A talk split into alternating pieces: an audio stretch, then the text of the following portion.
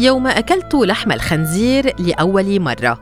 وفاء أبو السعود مثل أي فتاة في أسرة عربية مسلمة تربيت على أن كل شيء في حياتي يجب أن يخضع لمقياس الحرام والحلال ولا فرصة لتجريب أي شيء خارج هذه المساحة ولو من باب الفضول حتى. وبسبب حياتي في مصر التي لا يذكر فيها اسم الخنزير إلا للإهانة والسب وذكره المحدود في بعض روايات نجيب محفوظ عن الطبقة البرجوازية القديمة التي لم تكن تصوم رمضان وكانت تأكل سندويتشات لحم الخنزير لم يجمعني أي فضول أو رغبة سابقا في التجربة. ولكن عندما سافرت إلى أوروبا ووجدت لحم الخنزير أمامي في بوفيه الفندق لأول مرة قررت المغامرة والتجريب بحظي من الجنة والنار رغم الرشفة التي كانت تنتابني حين كنت أسمع عن تناوله من قبل بعض المسلمين حين كنت صغيرة.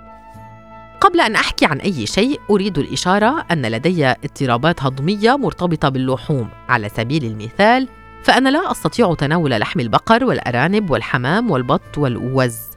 يمكن القول باختصار إني أتناول لحم الجاموس والدجاج فقط، شرط ألا يكون مسلوقًا لذا كانت تجربة تناول لحم الخنزير متضاربة في ذهني. فكنت أخشى من أنها ستكون تجربة مؤذية وستؤلم معدتي مثل ما تفعل أنواع اللحم الأخرى التي ربما تؤلم معدتي لأيام وتجعلني أشعر بالقرف من نفسي إن تناولتها.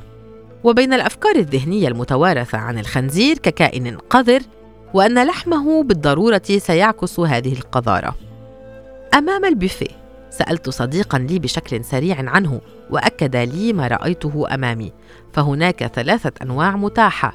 هام بيكن بورك ثلاثة أنواع تبدو تماما مثل اللانشون المصنع الذي نعرفه نحن المصريين. واحد يمكن تناوله كما هو والآخر تم شيه على النار. والثالث قطع مستديرة صغيرة لونها أفتح وفيها بقع دهن بيضاء. أخذت من النوعين الأولين. شرائح صغيرة وقلت لأجرب. في البداية أخذت قطعة وأخفيتها بهدوء حتى لا يأتي أحد من زملائي العرب الذين أقابلهم لأول مرة ويعلق على ما أفعل أيا كان تعليقه، خاصة وأني محجبة. أكلت أول قدمة وفوجئت بأنه كان لذيذا فعلا، بل أطعم من أنواع لحوم أخرى لا أحبها. والأهم أني فهمت أنه لا يجب أن نقارن لحم الخنزير باللحوم التي نتناولها في الشرق الأوسط لأن طريقة طهيه أساسا مختلفة. فلحم الخنزير صالح للتناول على الإفطار وبشكل خفيف وفي سندويتشات لا أن يقدم كوجبة يطهى عليها أطعمة عدة مثل ما نفعل في مصر مثلا. للحظات كنت أنظر لنفسي وأنا أرتكب معصية بهذه البساطة والسهولة لكن لم تنتهي الدنيا ولم يكن سيئا مثل ما توقعت. خاصة مع كل الاضطرابات الهضمية التي أعاني منها. وشعرت للحظات أني مسيطرة على جسدي وأفعل ما أريد. ها هو نوع آخر من المحظورات أجربه الآن دون أي سلطة من أحد. جربت لحم الخنزير بأنواعه المختلفة عدة مرات خلال إقامتي ولكن المثير أني في كل مرة أبدأ بتناوله كانت تجتمع كل الأفكار السلبية عنه في ذهني.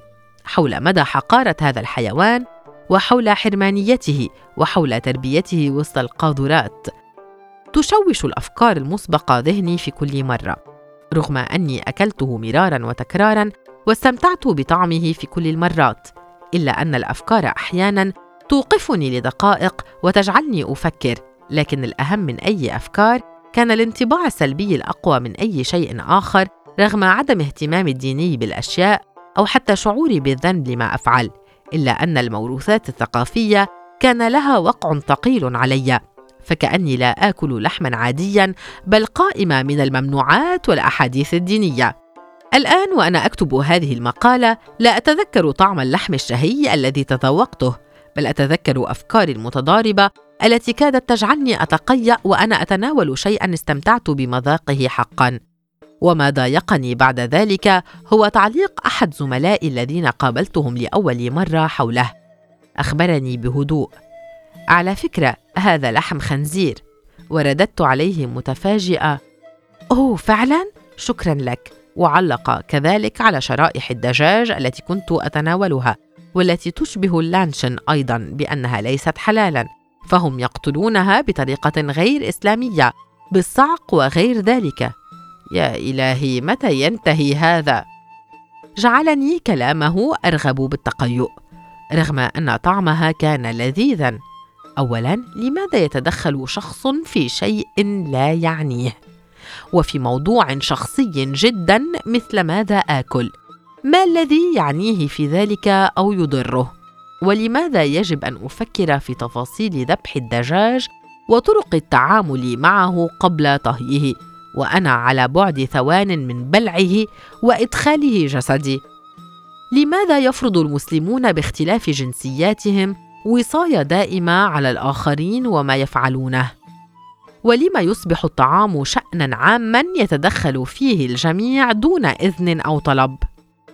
بعد أن تركني هذا الصديق أكملت أكلي رغم كل الأفكار المستفزة التي صعدت لرأسي وشعرت أني بحاجة لعلاج تراكمات اضطرابات مع الطعام. فالأفكار تشتت ذهني وتؤلم معدتي. ولكن بينما كنا نتناول الغداء الذي كان بالأساس كرة لحم بقري مستديرة وبيضاء اللون كنت أتناولها على مضض لعدم توفر بدائل. أتى صديق آخر يحاول إقناعي بمزاح ثقيل بأنها لحم خنزير قائلا انظري كيف أنه أبيض اللون رائحته سيئة الدهون فيه عالية وغيرها من الجمل التي جعلتني أصرخ في وجهه كفاية. وتوقفت عن تناول هذه الكرات طوال فترة إقامتي. في وقت لاحق حكيت لصديق يدعي أنه منفتح على أكل لحم الخنزير فوبخني وصاح في بشكل مبالغ فيه. لا لأني فعلت شيئا محرما بل لمدى احتقاره لهذا الحيوان ومدى قرفه مما فعلته. وهذا ما أدركته حينما تحدثت مع بعض أصدقائي عن التجربة وأخبروني أن أكثر الملحدين انفتاحا يقفون عند الخنزير. لا أحد يأكله أو يرغب في محاولة تذوقه. انتهت إقامتي الأوروبية وقد تناولت الكثير من الهام والبورك وأصبحت أكثر تصالحا مع نفسي. رغم صعوبة الحصول على هذه النوعية من اللحوم في مصر وفي بيتنا بالأخص إلا أنني استمتعت بها وتركت نفسي لأجربها عندما تحين الفرصة. شاءت الصدفة أن أسافر إلى دولة عربية الأسبوع الماضي، ولأني أقمت في فندق عالمي احتوى البوفيه على لحم خنزير أيضا.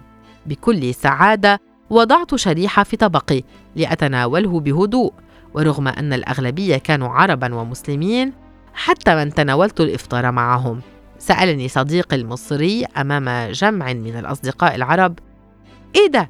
أنت بتاكلي بورك؟ فقلت آه باكل بورك وإذا كان عاجبك بقى فصمت تماما وأخذت أتناول نصيبي من اللحم الشهي دون الالتفات لأحد